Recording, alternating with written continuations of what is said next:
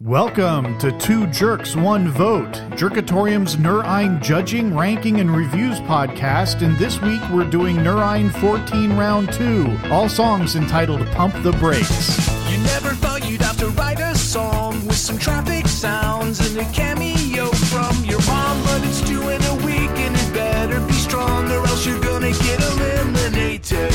You never thought you'd have to write a song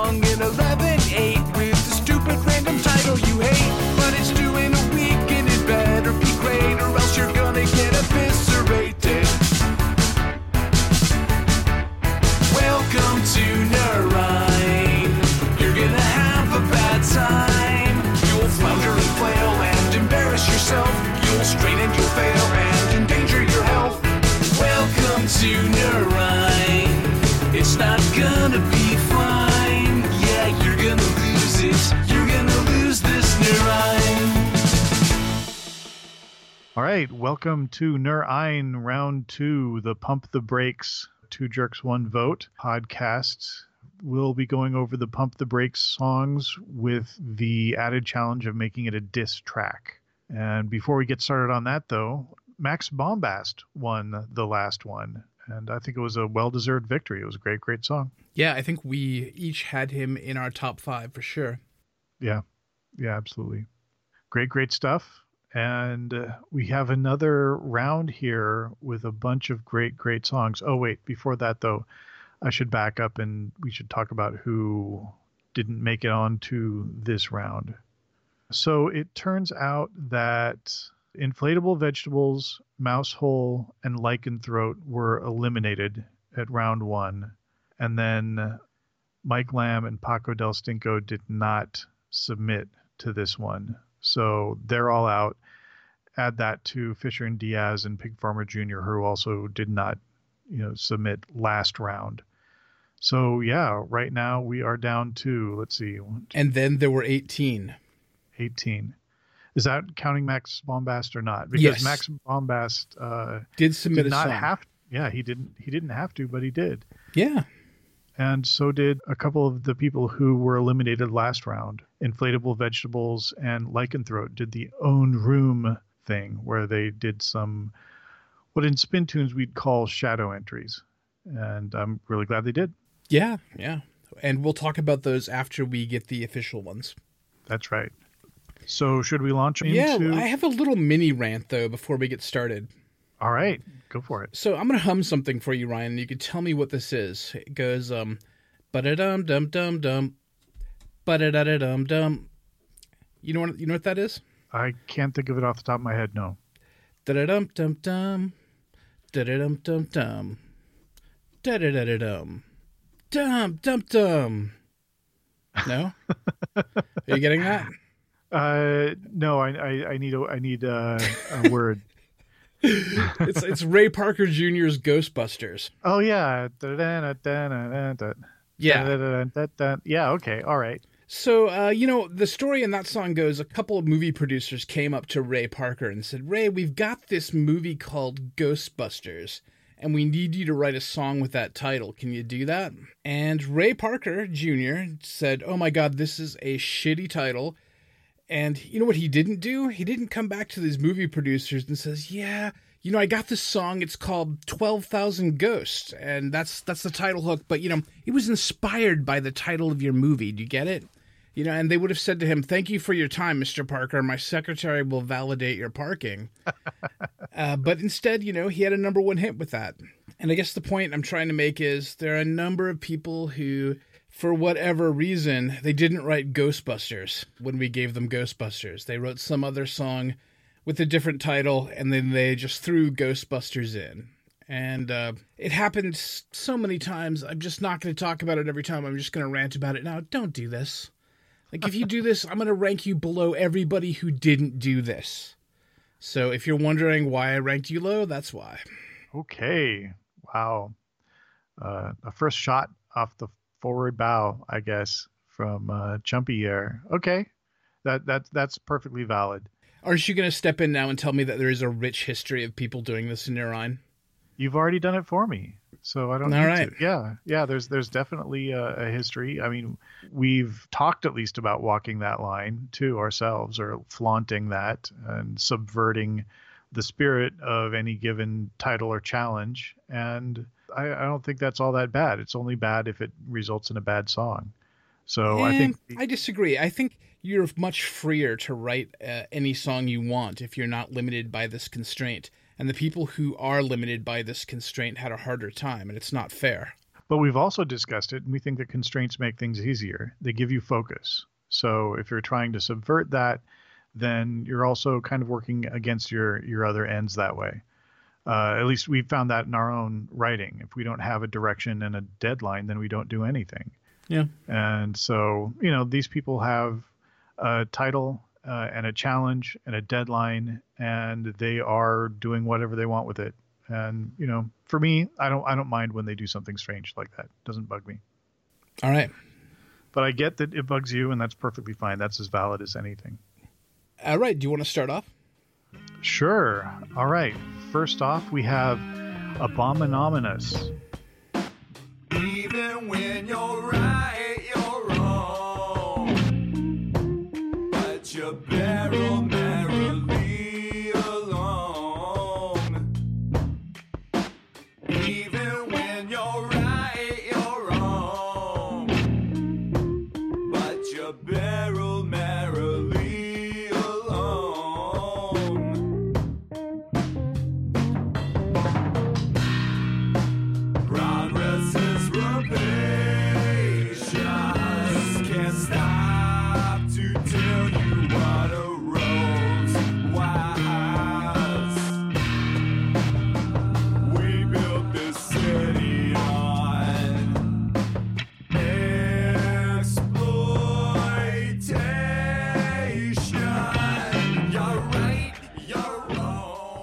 Thought this was lovely guitar work, you know, all the way through. It's slower tempo than usual for them, but it's still great, still aggressive, with some real kind of Lenny Kravitz attitude in it.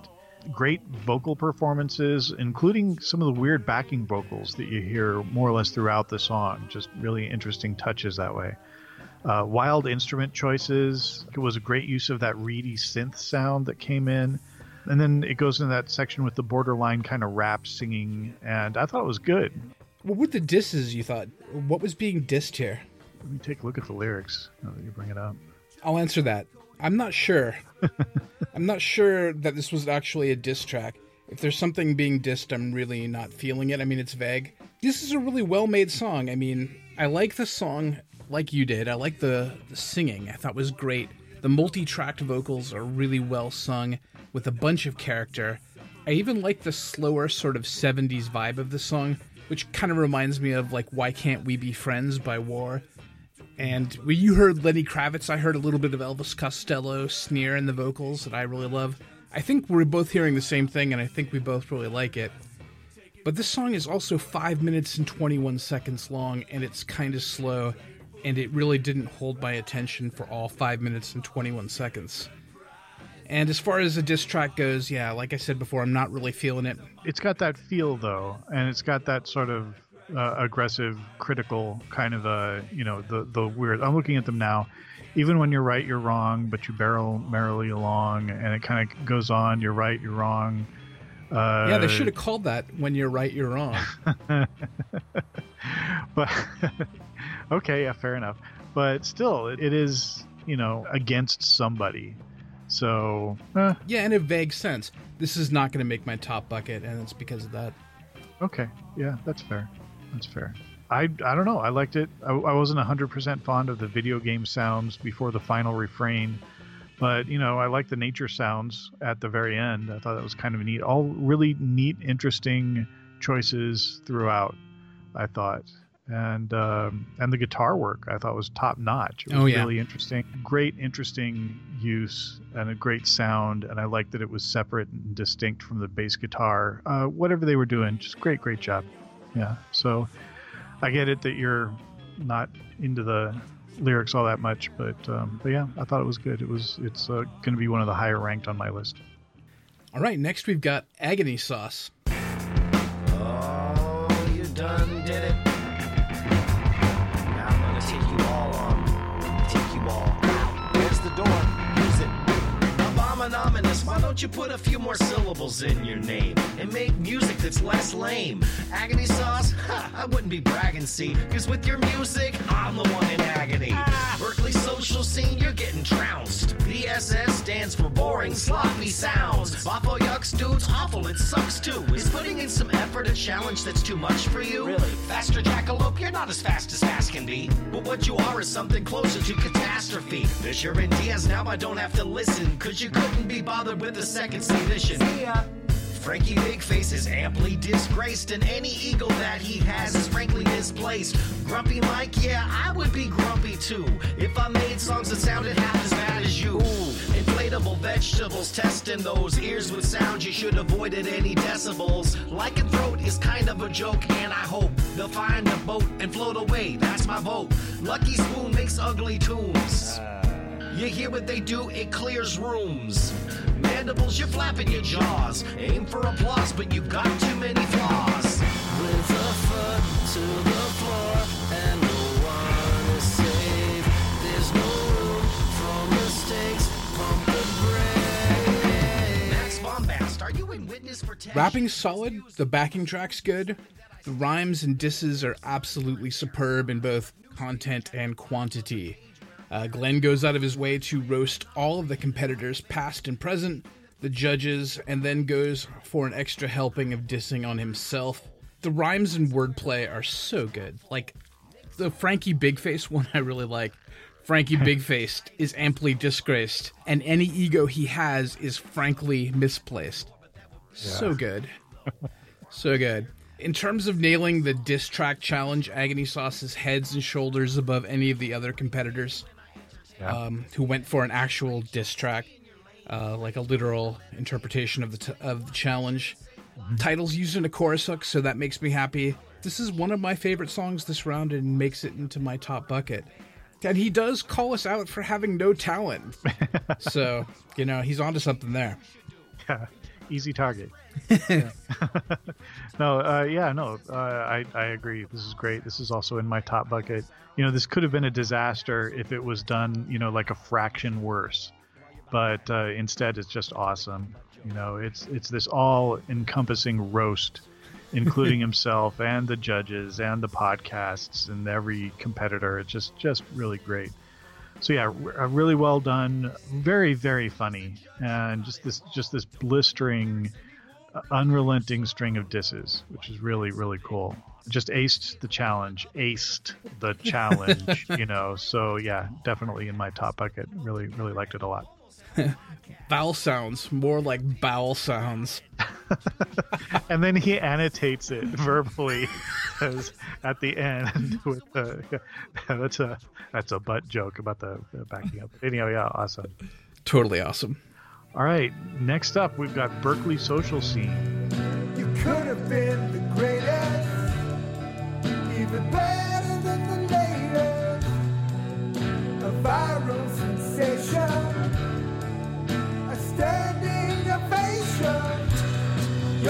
You're not so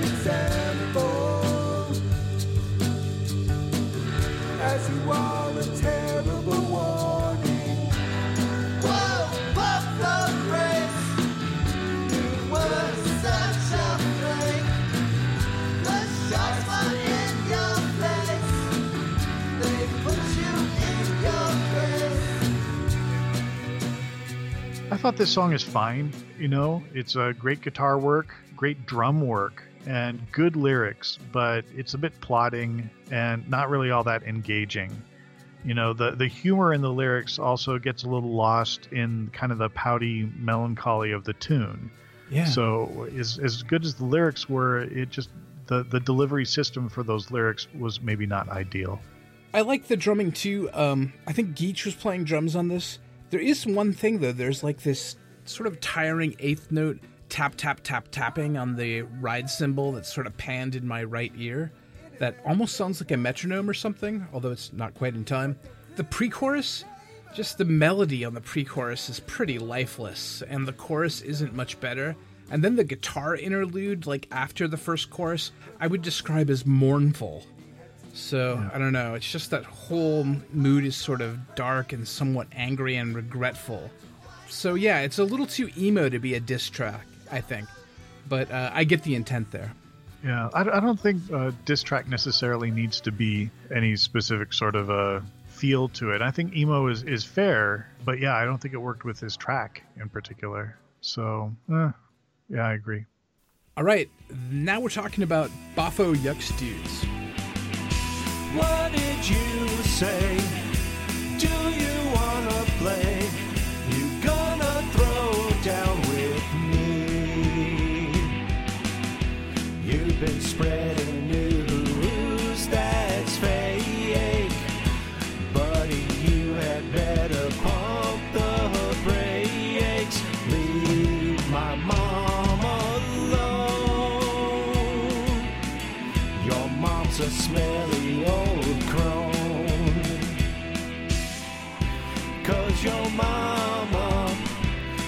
your mama stirs at the OJ says concentrate. Oh, she's so fat, man, like a vast tract of land. Her belt size is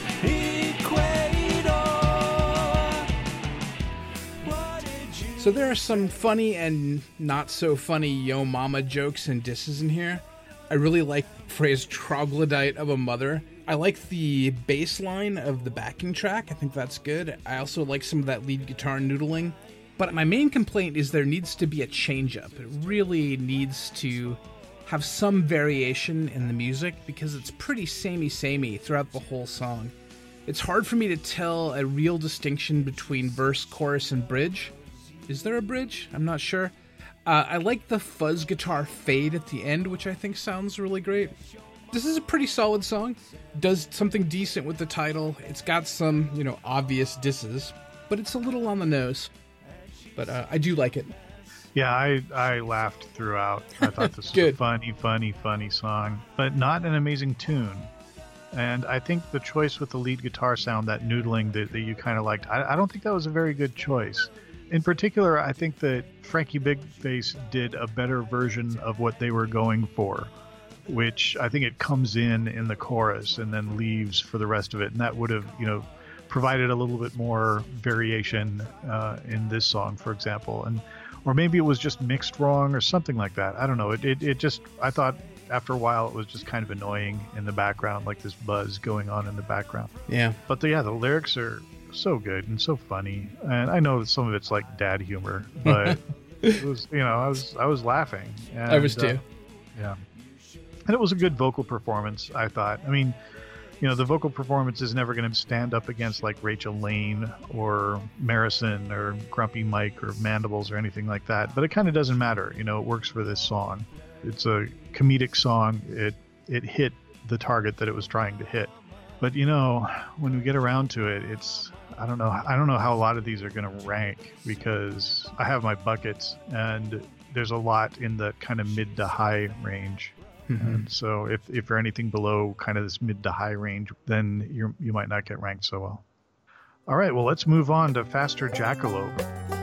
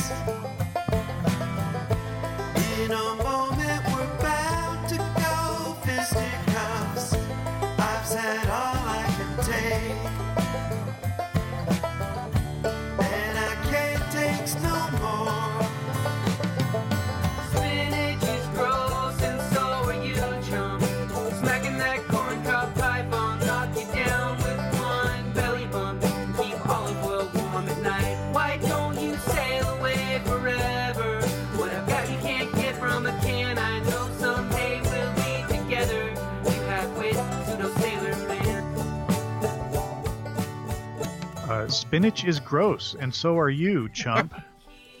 That's a Hey. great- great line. It is a great line. Yeah.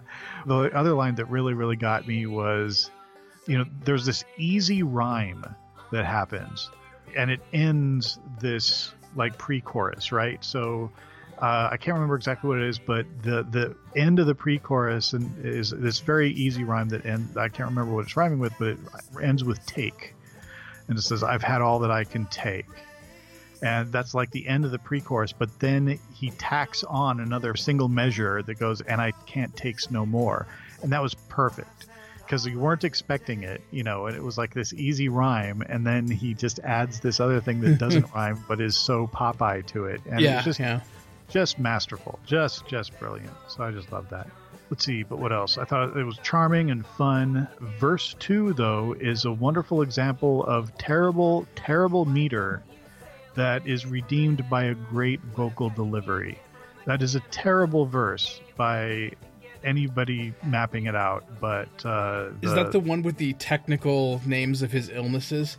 Yeah, Yeah. exactly. And all the stressed syllables are awful, and the meter is bad, and everything's just really, really bad with that. But uh, you know, the the vocalist does a great job in parsing it out. So yeah, I like the song more after a few extra listens, but it kind of did take the extra listens for it to fully charm me. But still, it's a good song. Yeah, I admit I've also found this song charming and cute.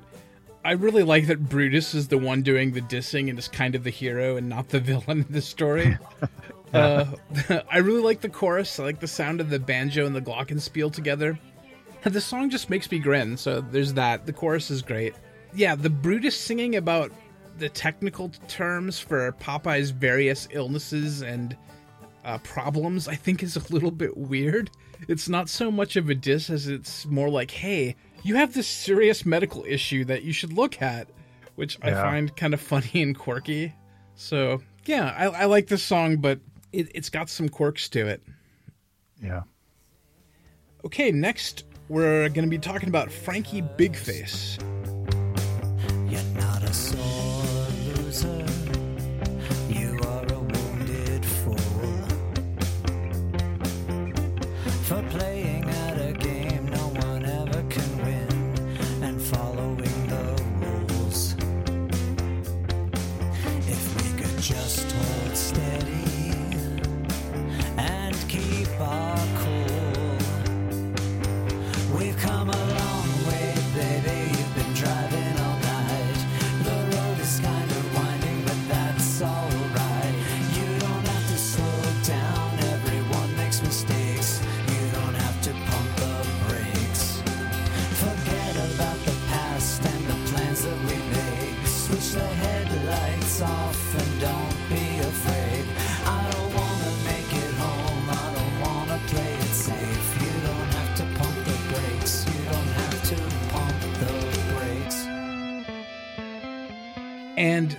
Kind of a love song as well as kind of a diss song. I'm not going to split hairs though. I mean, obviously, this is a song about a relationship for people who don't always get along and, you know, and get on each other's nerves, which I think is pretty common. This is a great use of the title in the song. You know, it's in the song's main chorus hook. Uh, the song is a, about staying together and not pumping the brakes on the relationship and people forgiving each other uh, despite the things that they hate about each other and you know sort of staying together because they can't imagine life being apart. And frankie i think seamlessly melds in both challenges to form like a coherent whole. So i was impressed by that.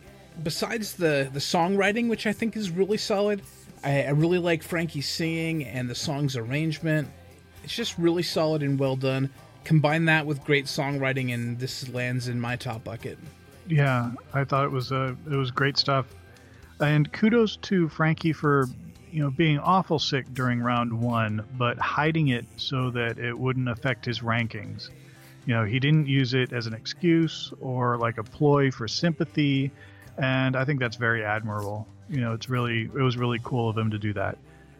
This song is really good. It's got a great vocal melody uh, and a wonderful chorus. I really like the chorus a lot. I feel like the guitar stuff in the chorus is sort of what Bafo Yuck's dude was going for.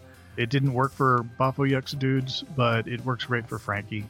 And uh, this is a really enjoyable song, I thought. Like, just like you said, I didn't think it was very dissy either. It's much more of a love song. But, you know, I think sometimes that uh, you know, getting the title and the challenge done is kind of like checking a box.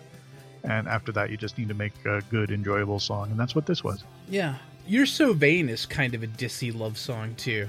Yeah. I think that there were some examples put on the boards. If I was more active or if I had more time, I would have put um, "When Will You Die" by They Might Be Giants, which I was kind of hoping you know people would do stuff like that, and some people sort of did. But yeah, but this is more more sort of a love song, so at least that's how I read it.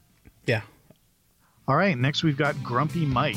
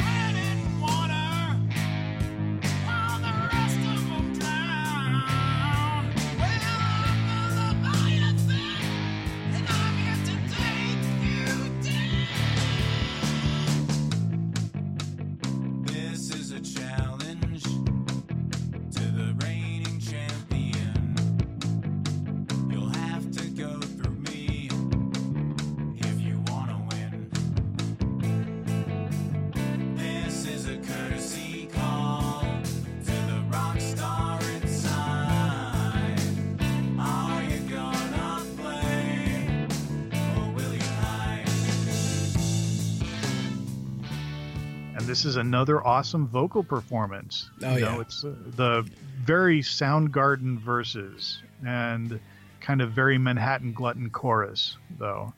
Uh, this song is put together really well, and the performance is great.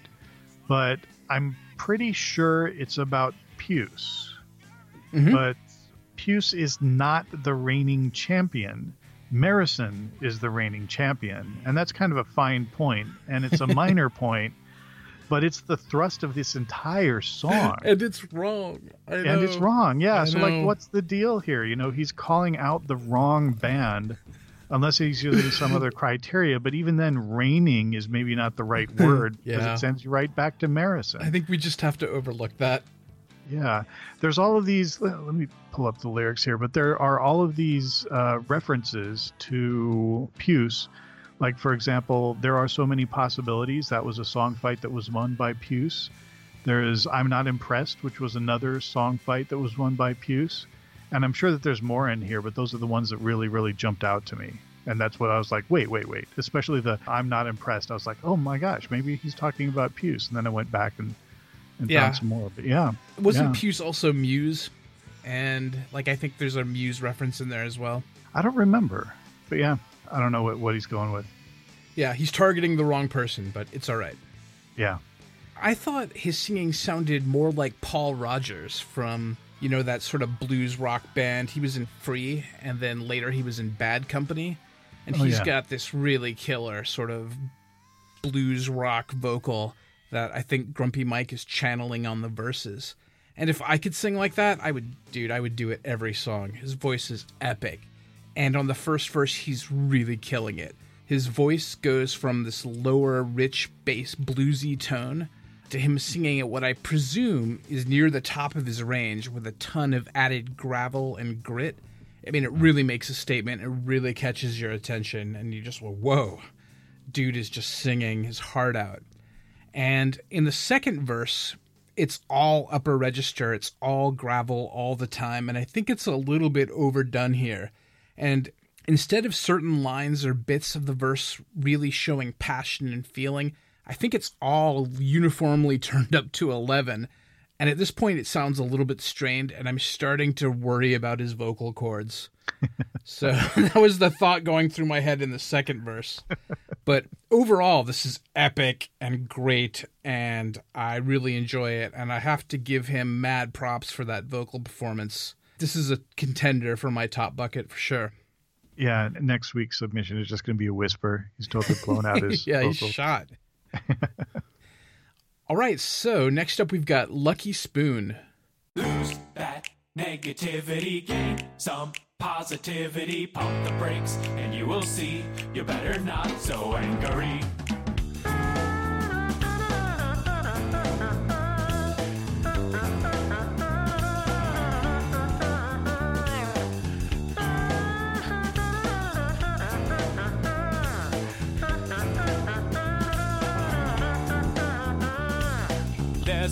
Source of great affliction. When outrage becomes addiction, it's easy to turn up your nose, turning strangers into foes. So work harder not to harbor. Communication goes much farther. Get rid of that ugly habit now. Lose that negativity, gain some positivity. Oh, this is the song is theatrical and catchy and sounds amazing. It's really well recorded and performed. We've got so many good singers in this contest. It's like an embarrassment of riches. And I feel like Lucky Spoon is among the good singers in this contest. And you got to give him credit for well utilizing the title and figuring out how to work it in a prominent spot in the song, but also how to build it conceptually into the song. And having said all that, I'm a little bit disappointed that he didn't attempt a single diss. He like sort of ignored the challenge and did the opposite. He advocated for civility, which I guess you could charitably view as dissing the whole notion of disses, but it's not really disrespectful. It's more like kind of like factual. It's more like dissing the judges by saying, fuck you, I don't like your challenge, so I'm not going to do it. Uh, which is which is too bad because that keeps it out of my top bucket. But I still I really like this song every time it came on.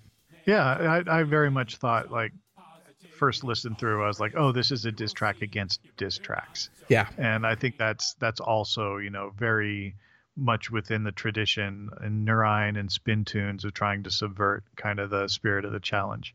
And so I, I was fine with that, you know, and and the song uh, as a whole, you know, I thought it was wacky, you know, it sounds kind of like a public service spot between Saturday morning cartoons, you know, Yep. just for positivity in general, you know, and it's cheesy, but I like it. And uh, that, like the the mouth trumpet, that fake trumpet. I, oh, I know that was that. wonderful.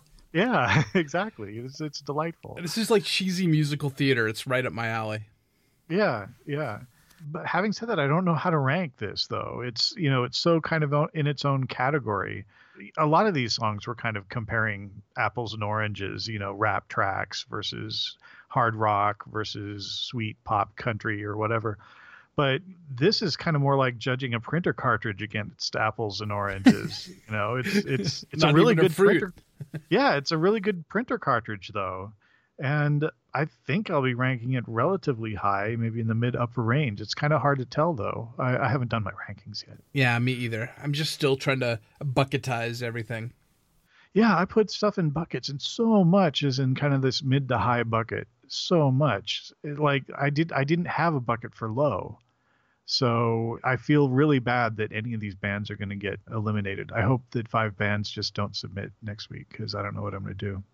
If uh, if somebody that I put low gets eliminated, it's terrible, terrible. All right, well, let's move on to mandibles. It's fun to work with a person of fame. When the bookings came, I couldn't complain. I went on tour and I got my own room. But the frustrations took hold real soon. I accepted the fact that you really can't play, that you can't sing, it's more of a break. And you want us to know that you're a pretty big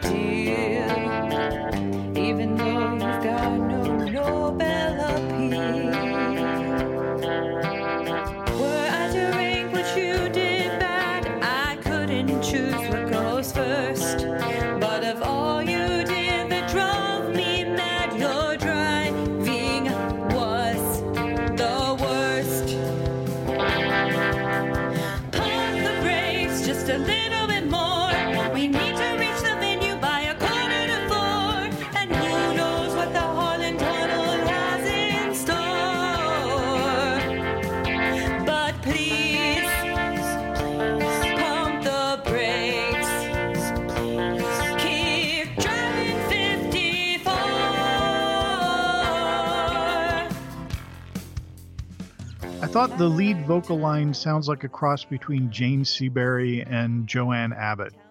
You know, it's occasionally a little pitchy and a little bit awkward in the overall kind of vocal delivery, you know, the performance. Uh, also, I think the mixing could have used fresh ears.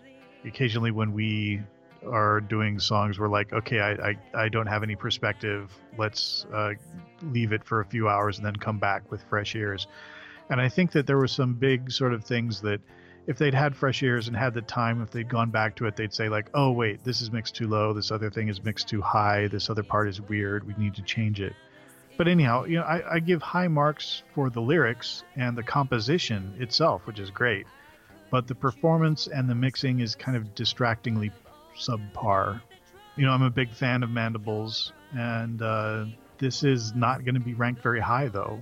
And since there are so few kind of subpar entries for this round, that's probably pretty bad news uh, as far as my rankings go. And I'm sorry about that. Yeah, so this is kind of a slow song, and it's apparently about a band member who is also sort of a diva and drives too slowly. And the song drives a little too slowly for me. I mean, it's slow, but the verse melody doesn't really grab me. The vocal phrasing is sometimes a little bit awkward. Like there's that line where they rhyme psychoanalysis and malice. You know, instead of this coming off as a clever rhyme, which it sort of is, is it just sort of makes me groan. And then the next line after that has a couple of flat notes, which is also a little bit of a bummer. And I like the way they use the title, like Pump the Brakes. I think it's a sarcastic refrain, like, oh my god, could you drive any slower in the initial choruses. But it turns into sort of a metaphorical like use, like, whoa, whoa, whoa, slow down there, in terms of the person getting kicked out of the band and then wanting back in. And I kind of like the dual use. But like you, I thought this song was a little bit rushed. It lacks the polish that I've come to expect from them, and it feels a little first drafty. All right, next we've got Marisan.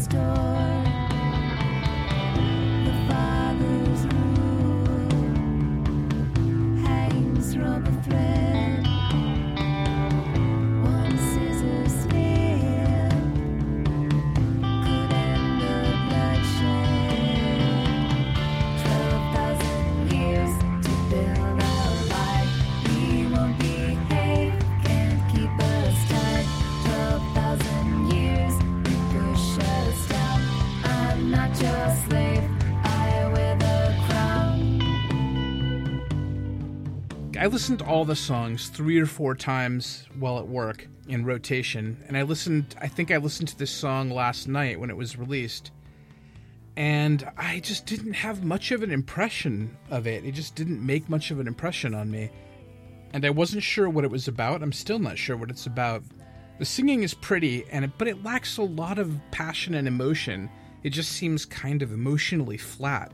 The vocals are really quiet and hard to hear in places. And uh, this is just another song that I feel like is called something else. I think this is, song is 12,000 Years. And I'm not sure what 12,000 Years is a reference to. And I'm not sure what the disses are. And I feel like I'm dense and I'm not getting it, which makes me a little bit uncomfortable. So I, I hope you know what this is about, Ryan. I've got a theory. Oh, good. Good. Whew.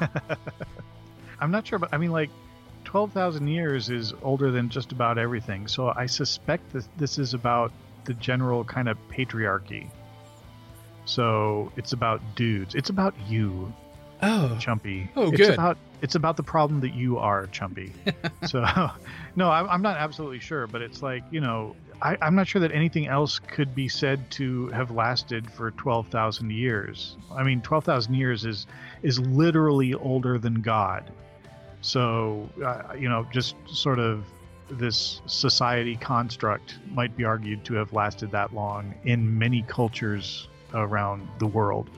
But I can't think of anything else. But anyhow, uh, as for the song in general, you know, I thought it was a great contrast to the Mandibles song. You know, the mixing is done really well, and the vocals meld just beautifully with the organ in the chorus. And that's kind of like what really got my attention.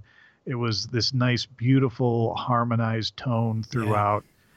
Uh, lovely song, awesome vocal performance, and the way all the notes and the harmonies just bent in unison with some of those notes where she just kind of bent down and everything would just follow her naturally. And I'm just like, ah, just beautiful. I thought it was just great. So I know you weren't quite as fond of this one, but uh, but this really got to me. I thought I thought it was good.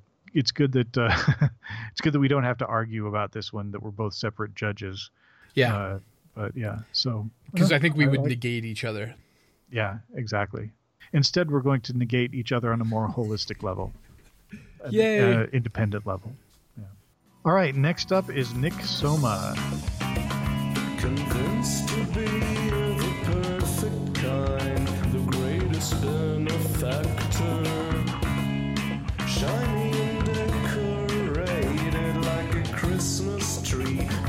Such an awful actor. The phlegmatic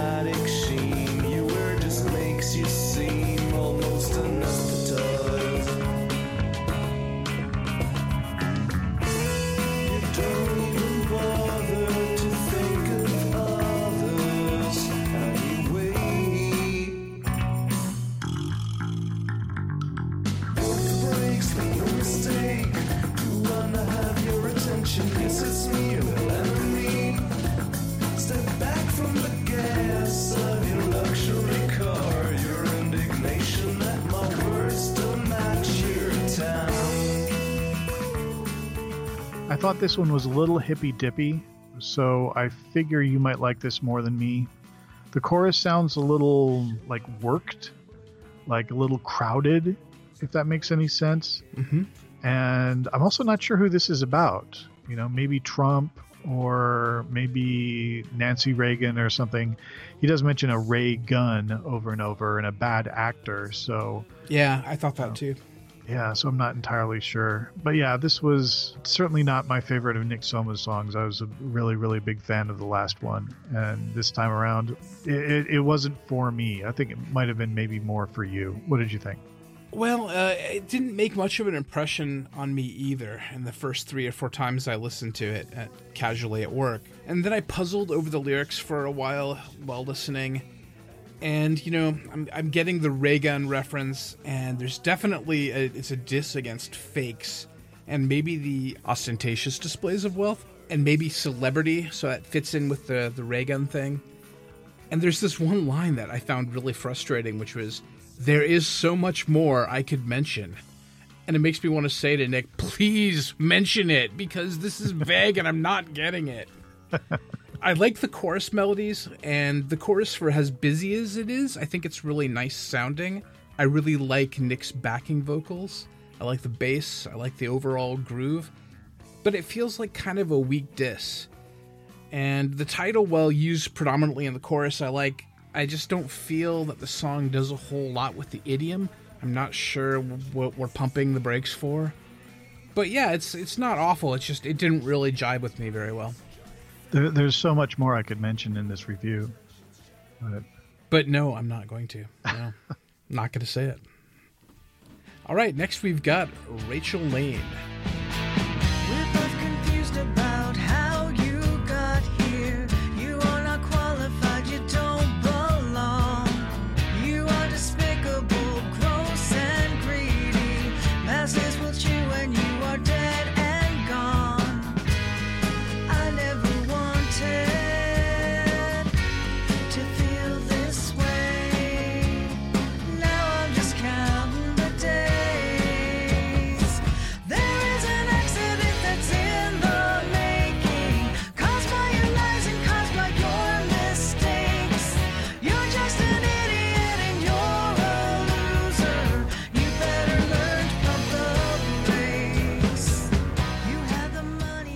Definitely a diss. Idiot, loser, gross, greedy, privileged buffoon. I feel like there was a missed opportunity to diss his little, little hands, but oh well. Rachel isn't really selling it as well as she did in the last song, but this is still really superbly performed. Uh, the pre-chorus oh, is so pretty and poppy, and the bridge too. I just love that. I can sense Glenn's invisible hand. I think in the in some of those chord changes. the title hook is there, and it's also reinforced a little bit with that line, you know, and you're barreling towards a wall. So that, you know, that makes sense why we're pumping the brakes. Uh, I, I like this song quite a lot, and, you know, I obviously agree with the sentiment. It is overly political, and others might not like it because of that. But uh, yeah, I'm pretty happy with the song, and this is upper mids, maybe maybe top bucket.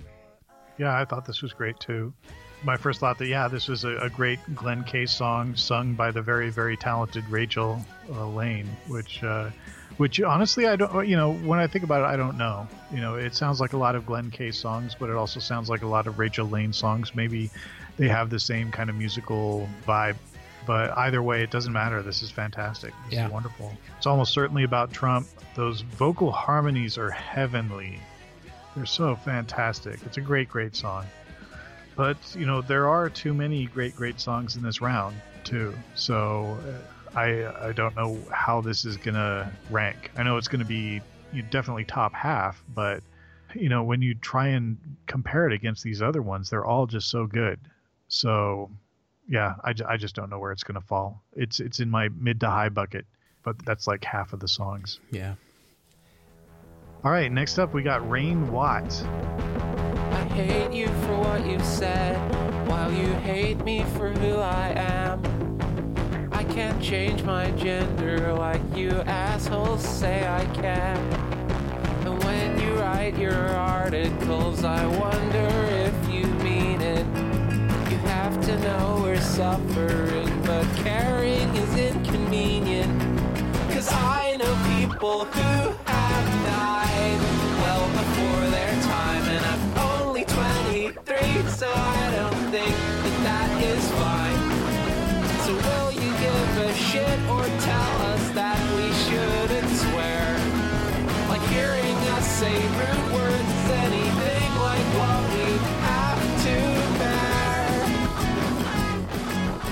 I, I'm just going to say, I love Rain Watt way, way too much. Much of what she sings reminds me of that song by Bomb the Music Industry uh, that's entitled It Ceases to Be Whining.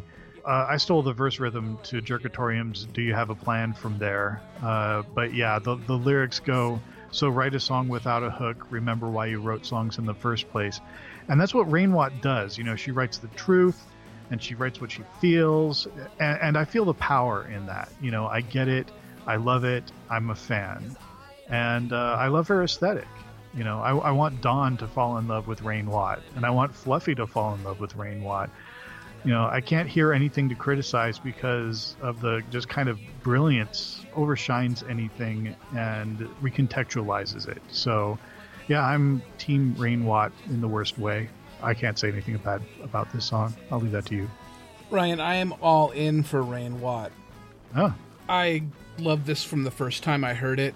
The anger and feelings in this song come through loud and clear. And I love how Rain, she knows how to use the bass to create excitement.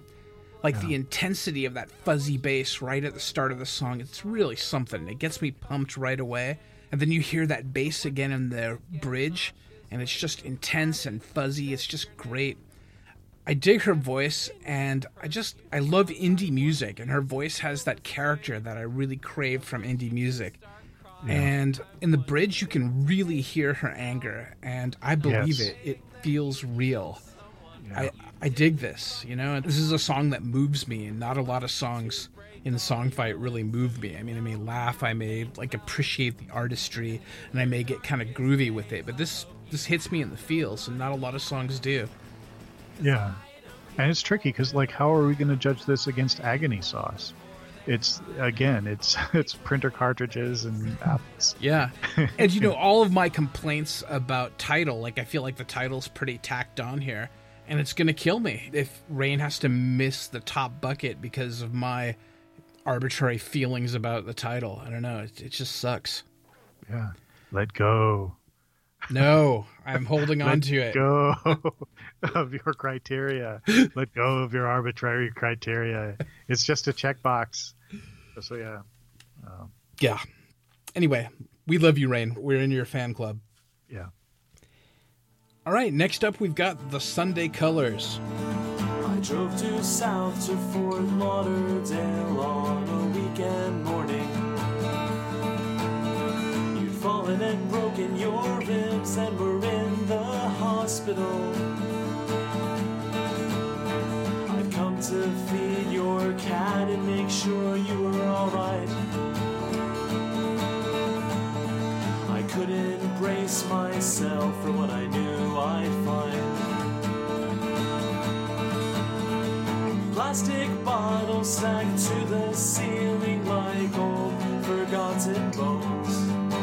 Some once complete person passed through each one, and now I know that person is gone. Clear liquid in a coffee mug and a drawer stash riddled with porn.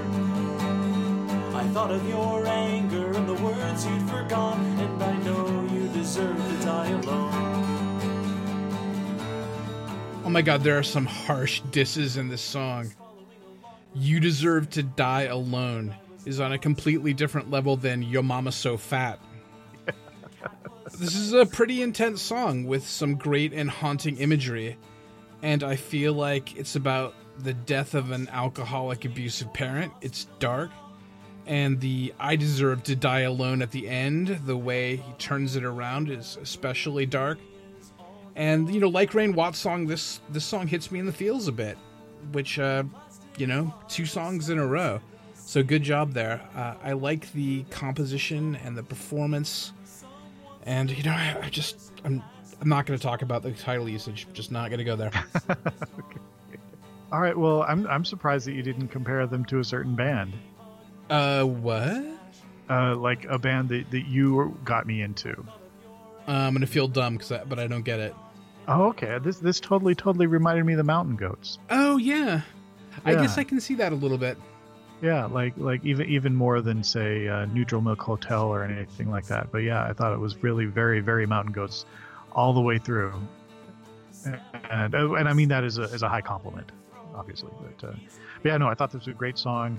I thought this was like the darkest version of Cats in the Cradle, you know, where, where it's like just yeah, it's uh, instead of maybe not being there all the time, it's somebody who's just terrible and abusive and, and deserves to die, and it's like okay, well I'm I'm I'm on my way there too, just awful, but uh, but yeah, no, it's done so well, and um, kind of stepping back, I think it's going to be hard for a G and G act to win Nur Ein but you know but this is kind of the path there you know this is how to get to round six anyway. It's excellent excellent work but when we're comparing something like this against the the people that bring the production at some point or another there's going to be a line that we're going to that they're going to have to cross and i'm not sure how that's going to work. But great great lyrics great performance very very mountain goats in the best way maybe a little repetitive at least the backing chord progression you know, but uh, but still wonderful. All right next up is third cat Billy, you bore me with your tired stories. I've heard it all before. You know I don't care about that stupid game. Can't take it anymore. You tell me just the same.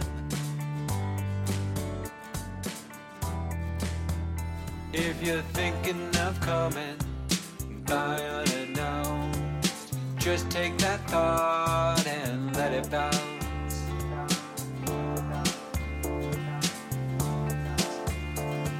For fuck's sake, pump the brakes. Don't come giving me a headache. Leave me alone. Don't even call me on the phone. Now, this is a touching song and something that I imagine a lot of us can sympathize with. I'm lucky, my immediate family is cool, but I have extended family that I don't want to talk to, you know, and some truly nightmarish in laws, extended in laws anyway. And, uh, but the, the song itself sounds great. The vocals and harmonies are, you know, they sound fantastic. And it's mixed and produced really, really, really well uh, but it's not catchy. And with so many other great songs with great stuff drawing me back to them, you know, that's going to hurt the ranking of this song. Now, this is still great work, but we're already in a situation where we're putting great songs in the bottom half of the rankings, and that's a shame.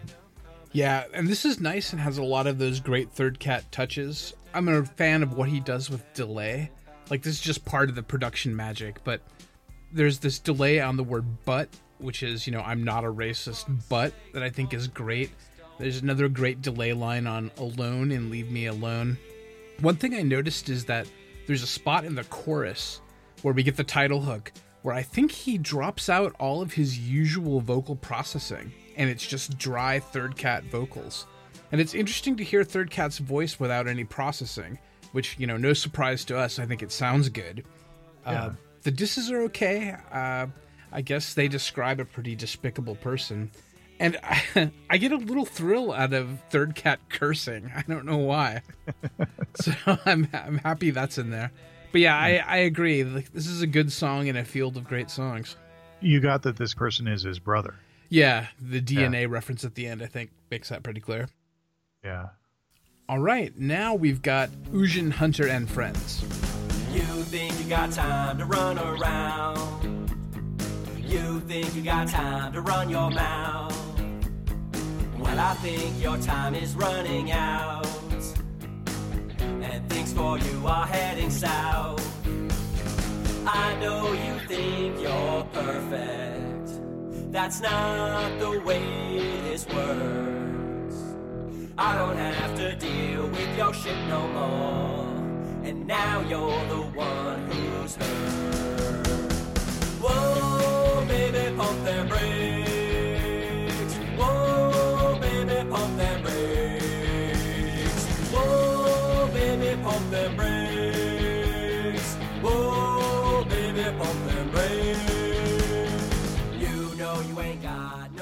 I dig Ujin's wide guitar sound. I mean, that's been a staple we've heard in all of his songs so far.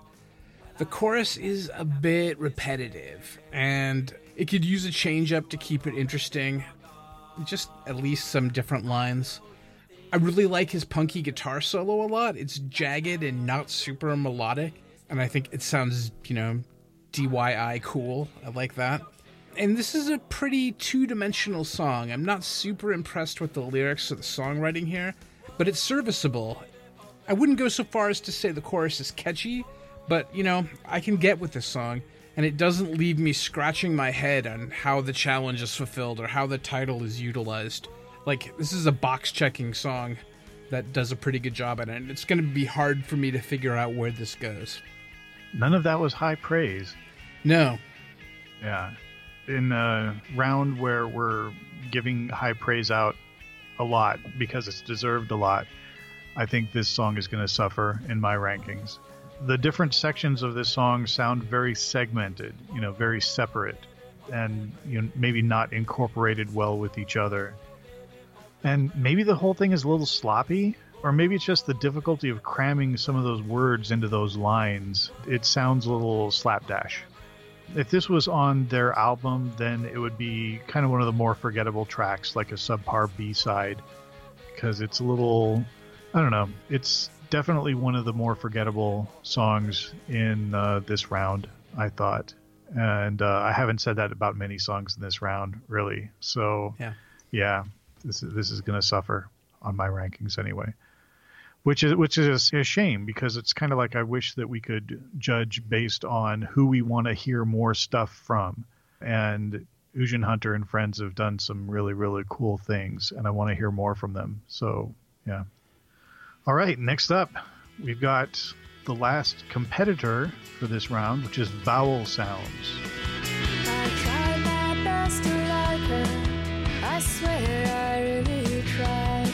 But if she can't be smart and she can't be funny, well, at least she could be nice. But she won't stop nagging me about the little things. Like a Charlie Brown duck or a pissed off Sim. And she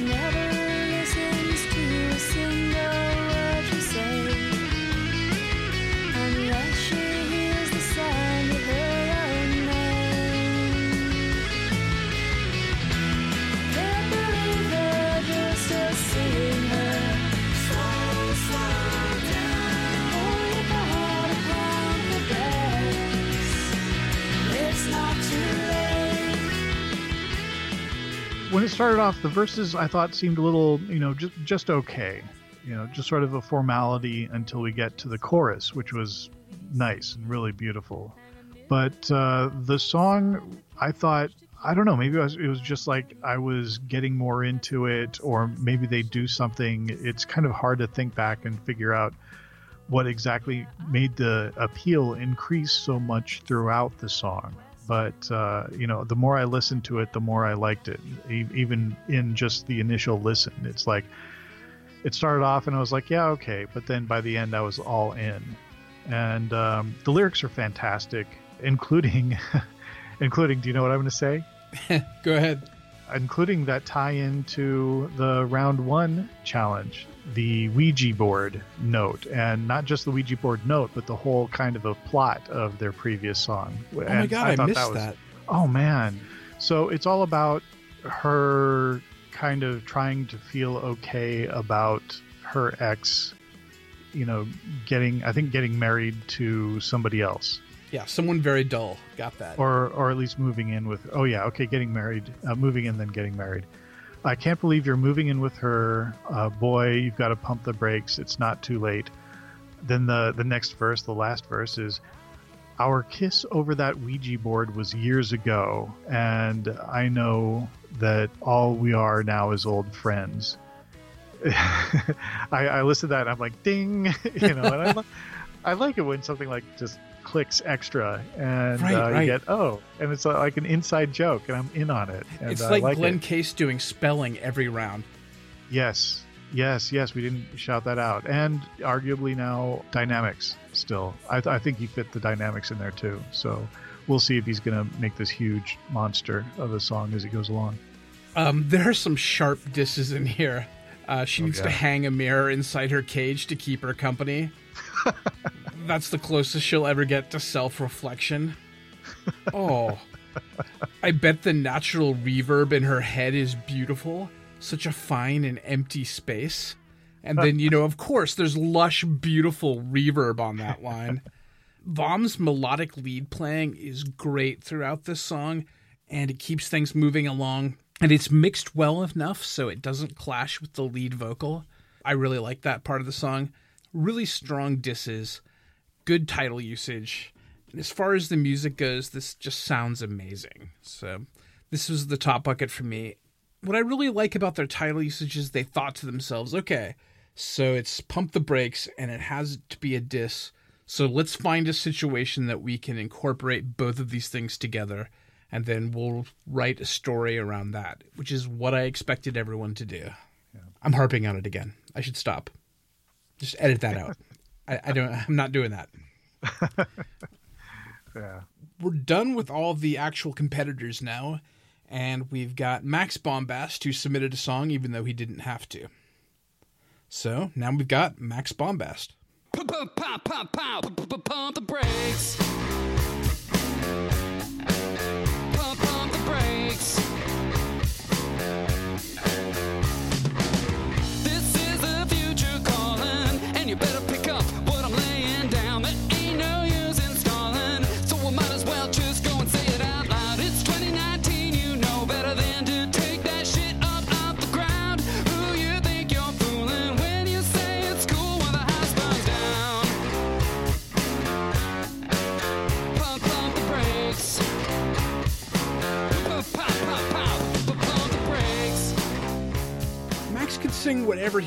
To with that voice of his and that killer bass tone, and I would happily listen. I guess this is some sort of environmental warning song, and apparently the diss is all on us, I think, for, you know, not protecting our planet better. I'm glad I didn't have to think about too much of that. I could just enjoy the song. Love that guy's voice. Love that guy's bass tone. I I didn't have much in the way of notes about the song, except that it's just so goddamn good. Yeah. You know, it's it's very much his stuff. It's very much stuff I could listen to over and over and over again. It's uh, it's just great. He's a force to be reckoned with again. But uh, yeah, let's move on to inflatable vegetables. She's a Motor City winter, stolen Nike spotted white with salt. Cricket mittens clutch the steering wheel. Did Froster set to stun? She's a Motor City winter. Rusted Chevy swerving through the gray. Snowfield vacant, lots of missing teeth that seldom see the sun. She thinks she's so hot, but she's not.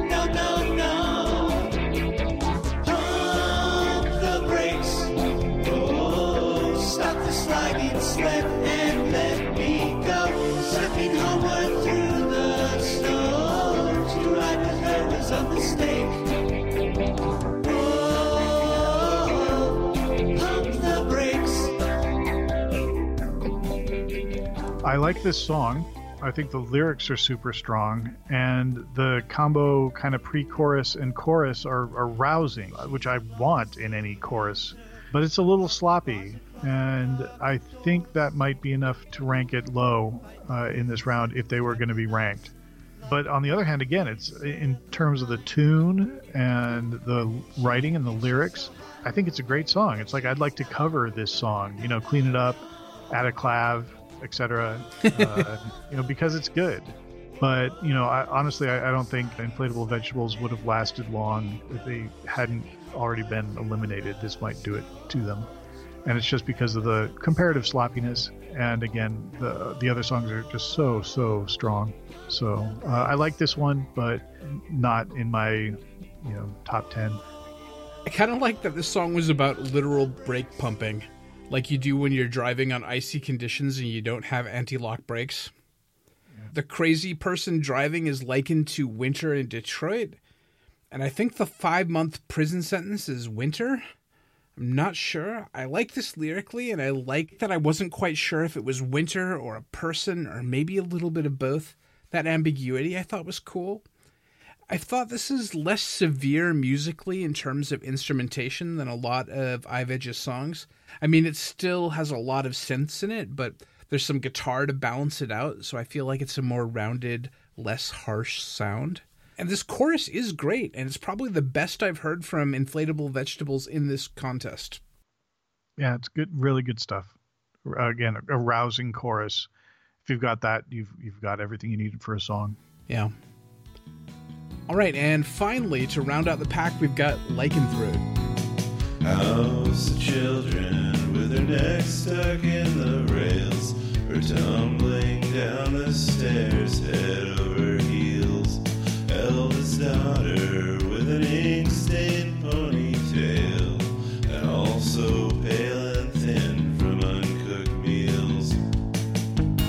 Listen, mother, charity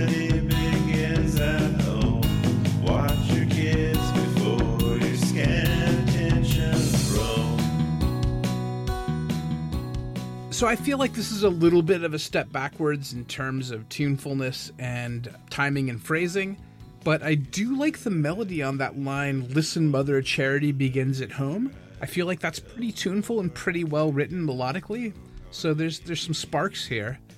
Uh, I also really like the phrase telescopic philanthropy. and at a certain point, I realized that this is yet another song about Bleak House.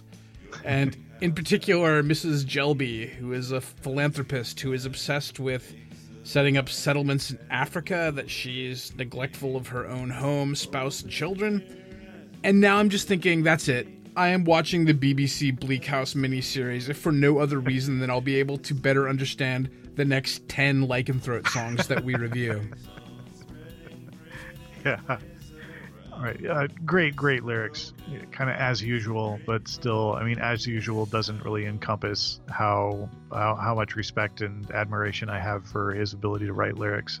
But the rest of it sounds a lot like the other kind of lycanthrope stuff, and I have similar criticisms about the meter and the vocal delivery and I, I feel like I'm a broken record when it comes to lycanthrope these days, uh, with the instrumentation and you know the the execution of the song. So uh, uh, awesome lyrics as always. And again, as always, I don't mean to minimize it by saying as like oh typical typical lycanthrope, brilliant lyrics, you know. But it's uh yeah great great stuff. I think I want him to collaborate with people more. So yeah. All right, that brings us to the end, the end of the songs. Congratulations, everybody who made it this far. Yeah, and I think it's going to be is it going to be like last time where we're going to have three more eliminations? I can't remember. Only Nivius knows. Uh Actually, that's probably not true, but I don't think I've ever understood how this works. all right. So, okay, it looks like in Neurine 13 there were four total people who did not go on to round 3. And I actually it it looks like it's four up until we get to round 6 or something like that. Okay, so Paco didn't submit, so he's he's one of the four. Yeah. All right. So And Mike Lamb didn't submit, so he's also one of the four. So does that mean we're dropping two? You know, I want to say that, but on the other hand, it's like like I said last podcast, Neurine 3 and 4 and 13 and 14 all started out the same. So, per that model, according to Neurine 13, there should be four eliminations. But having said that, according to Neurine 4, there should be five eliminations. And also according to Neurine 3. So, I'm not sure. Yeah. I go back to my statement about only Nivius knows. That's right. Don't come to this podcast for information. Just for blah blah blah blah blah. That's a hard pass.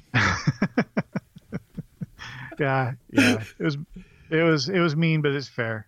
I, I laughed so hard, dude. Yeah. I listened to that song so many times. Yeah. But it's not fair. I mean, the, the kind of vetting that we needed to go through to be able to be judges for Neurine. Oh, I know. Oh my gosh. All of those. I had to get so much notarized. You you it was yeah, crazy. Yeah. Anyhow, okay, so do we want to talk about high bucket, low bucket sort of stuff? Or just high bucket or what do you or anything? Yeah, so let's see. In my high bucket, I've got agony sauce. Yeah. And I can't help but think, you know, you should get some sort of recognition for being the best at the challenge. Yeah. I just yeah, don't know absol- what that is. Yeah. So, I mean, if it's similar to how you thought about Nick Soma last time, maybe? Yeah, that's fair. I'm not sure if I'm there or not, but I think I might be. So I need to really think about that, though. Because, you know, as, that makes sense. Yeah. uh, and let's see.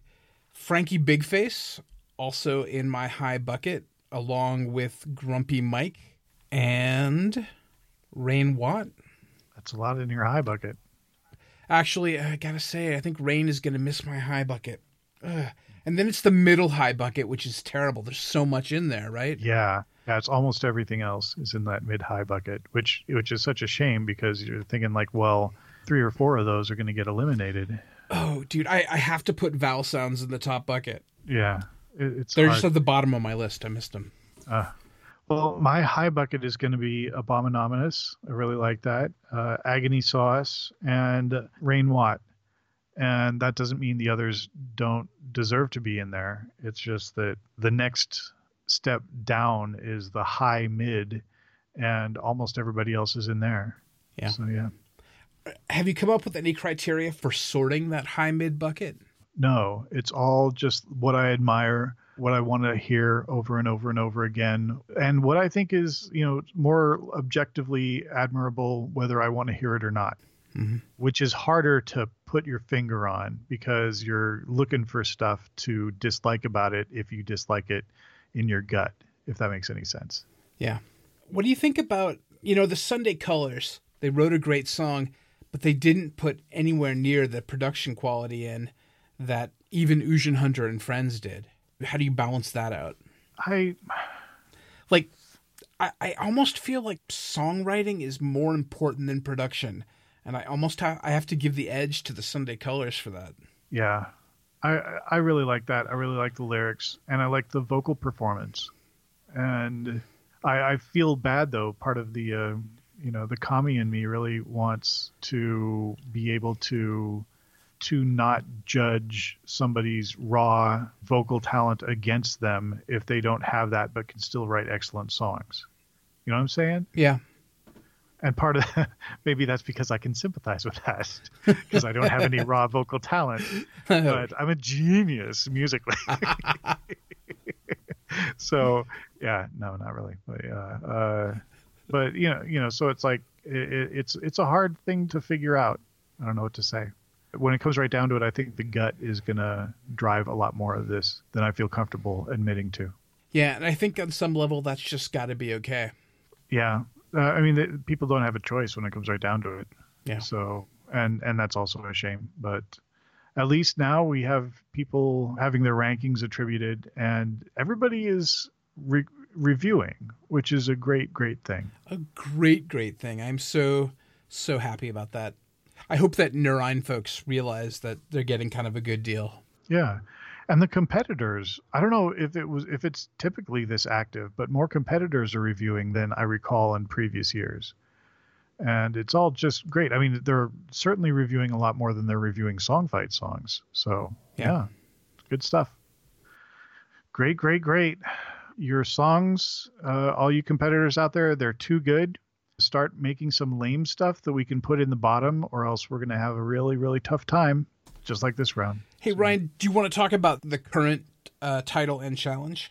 Sure, yeah. The current title is Color Me Blank. Blank doesn't have to be a blank. It doesn't have to be just color me. It's you can do color me bad, color me impressed, color me anything, or color me nothing, and uh, just do whatever you like. Color me, she's buying a stairway to heaven. Yes. yeah, that's that'd be awesome. Yeah, no, that'd be terrible. Uh, but then the challenge is what is the challenge again? It is to uh, sample a vocal hook and use it in the song. That's right. That's right. And I think there was a lot of people asking for clarification, and I get it. But yeah, any vocal hook at all, uh, it doesn't even have to be a hook, any sort of vocal sample at all. It doesn't have to be free from backing music. But uh, the trick is, you know, don't take like an entire chorus wholesale or an entire song wholesale and put it into your song. This has to be an original composition where you're incorporating something into your composition. I'm looking forward to, to hearing what people come up with. Yeah, I also expect those samples to be used in memorable ways. That's why I think the term hook is in there, is because I want that to be a catchy, good part of the song. Yeah. I think that I can probably guess that most of the judges will be disappointed if you just check that box by putting it somewhere not noticeable. You know, Yeah. if you put it like in the background or put a little introductory kind of quote. uh, yeah, or a spoken word bridge. Yeah, it all kind of depends on how it comes about. We'll see. Yeah, I think I would also feel better if someone manipulated it in a clever way. I think I'd give extra points for that. Like if they pitched it or chopped it or did something cool in the manipulation of it. Don't have to, but I, I could see that being very cool. Yeah, maybe um, like the, there's some popular auto tune videos in YouTube. Oh yeah, those are always cool. I remember when I tried that though, it just didn't turn out very well. Yeah. It's harder than it looks. Yeah. Well, but but anything. I think uh, you know we're we're kind of getting up there, so I think these challenges are going to be a little gradually a little more challenging, and uh, hopefully, if people have real trouble, we'll be able to weed some more out a little bit more easily than these past rounds have been. Yeah. All right. Well, any shout outs? Uh, thanks to my lovely wife Sarah for, you know, putting up with me neglecting her for an entire day while I furiously scribble notes into my my closet here. And also, I would like to thank my work for me not being very productive today and listening to music and writing notes. So, thank you. To shout out to Nivius. Thanks so much for doing such a bang up job on all of this. Uh, staying up late nights to make sure that the turnaround goes smoothly and completely and uh, and yeah, just just really wonderful, impressive job.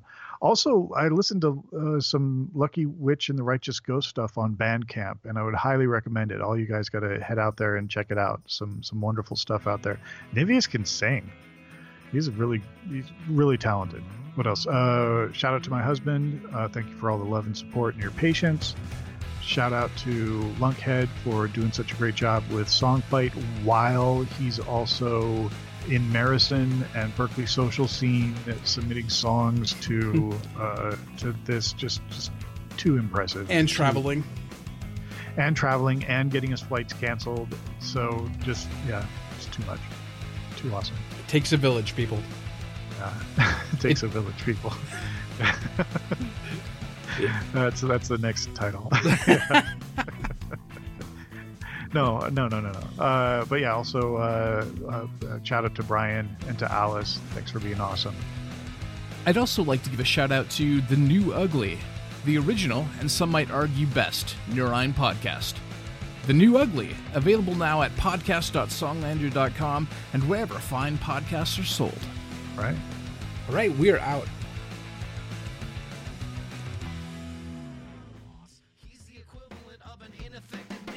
done. Jerkatorium, I take a hard pass. Put them both together and you almost have a podcast. Almost not quite. Their opinions are invalid.